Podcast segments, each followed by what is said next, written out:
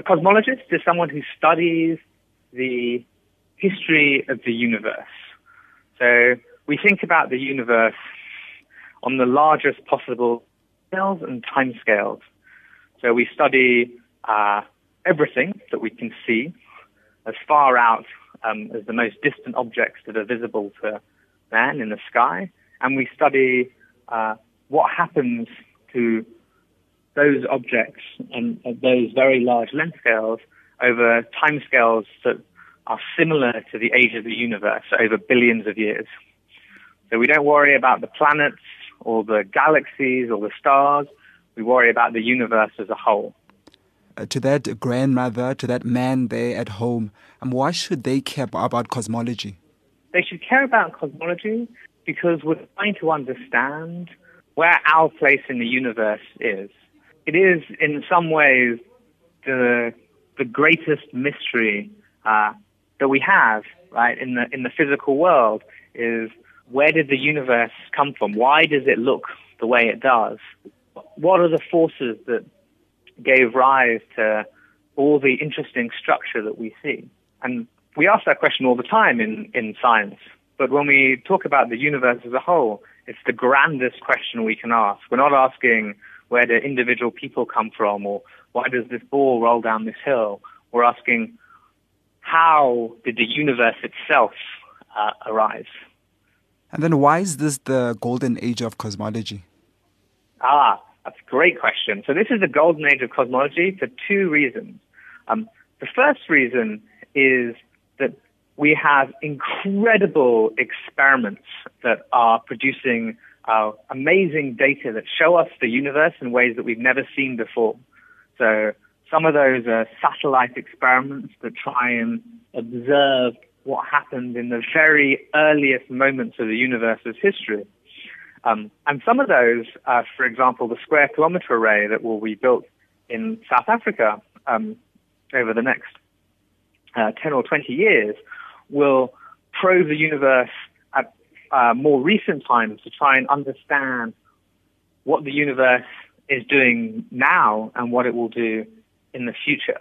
So that uh, influx of data is really the thing that's driving this golden age of cosmology. We get to see more and more and study the universe in ways that we weren't able to do before.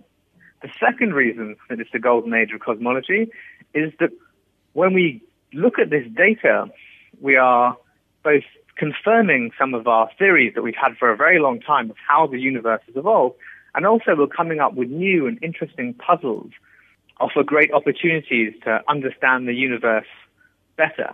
Um, so, for example, uh, about uh, 15 years ago, it was discovered that not only is the universe expanding, but that expansion is accelerating. The universe is expanding faster and faster. And explaining that has been a major challenge in cosmology for the last 15 years. Um, and it's that kind of interplay between experiment and theoretical uh, exploration that's really driving this golden age. And then, for how long are we going to have this age of cosmology? Because I also understand that it's going to decline or fall away. So, that's a very interesting question. So, I think it's safe to say that we have enough mysteries left and enough future experiments to help us understand those mysteries that the golden age of cosmology will continue for some time. Um, it's unclear uh, continue forever, which in fact is part of the subject of my talk this evening, um, because ultimately the universe, there's only one universe, so we only get to look at it once. And that's sort of uh, limiting in the ways we can understand uh, how, uh, how the universe evolved. When you're doing a normal experiment in a laboratory, if you don't understand something, you just do the experiment, the same experiment over and over again, so you can gather more and more data. Whereas in cosmology, if you want to understand the universe at, say, the very largest length scales, you want to understand the phenomena that occur, basically the size of the universe, there's a limit.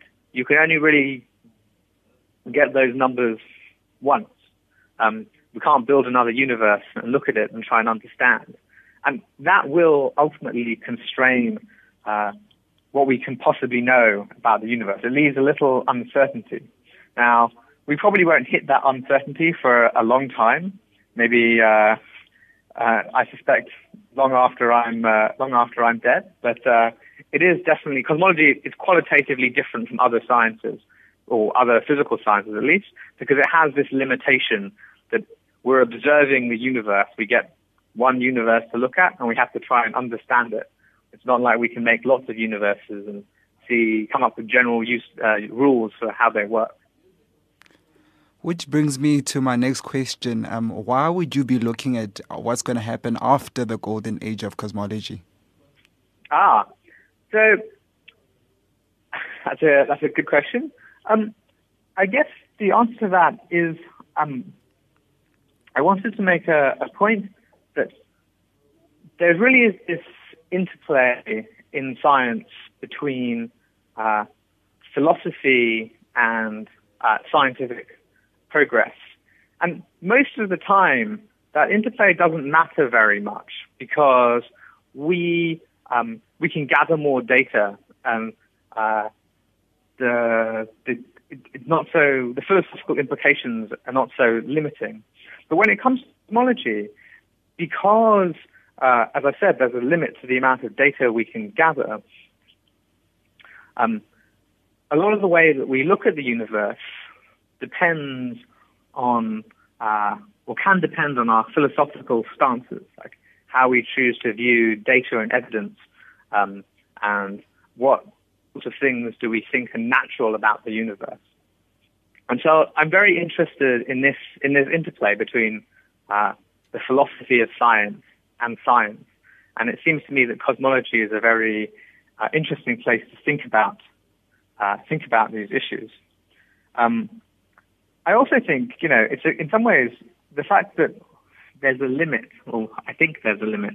Many people might disagree with me to what we can know about the universe is is kind of exciting because it means that cosmology is a subject that has an end in a way that perhaps other subjects don't. Um, and I find that uh, unusual in, in, in the physical sciences.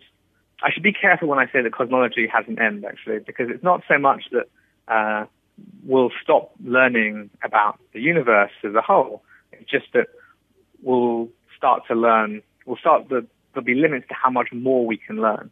Um, but still, that idea that, oh, this is an, a problem that we can observe the universe, we've been studying it for hundreds of years, and at least when we talk about the very larger scales, the expansion of the universe, how it started, how it might end, the fact that that has this end to it, I think, is a, a, an inspirational idea that we can actually solve this problem as well as it can be solved.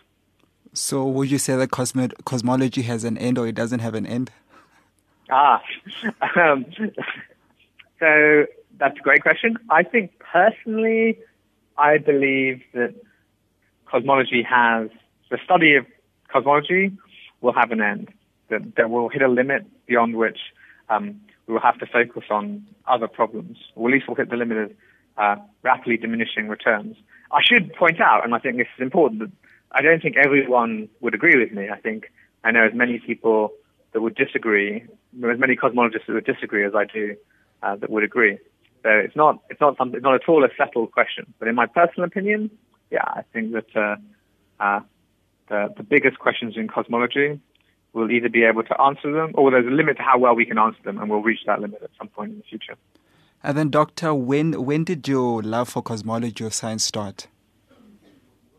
A very long time ago. Um, so probably when I was, uh, so I grew up in, I was born in England and I grew up there. So probably when I was in school, I think maybe um, I was very interested in science, and I think I decided that physics was my favorite science when I was about uh, 13 or 14 years old.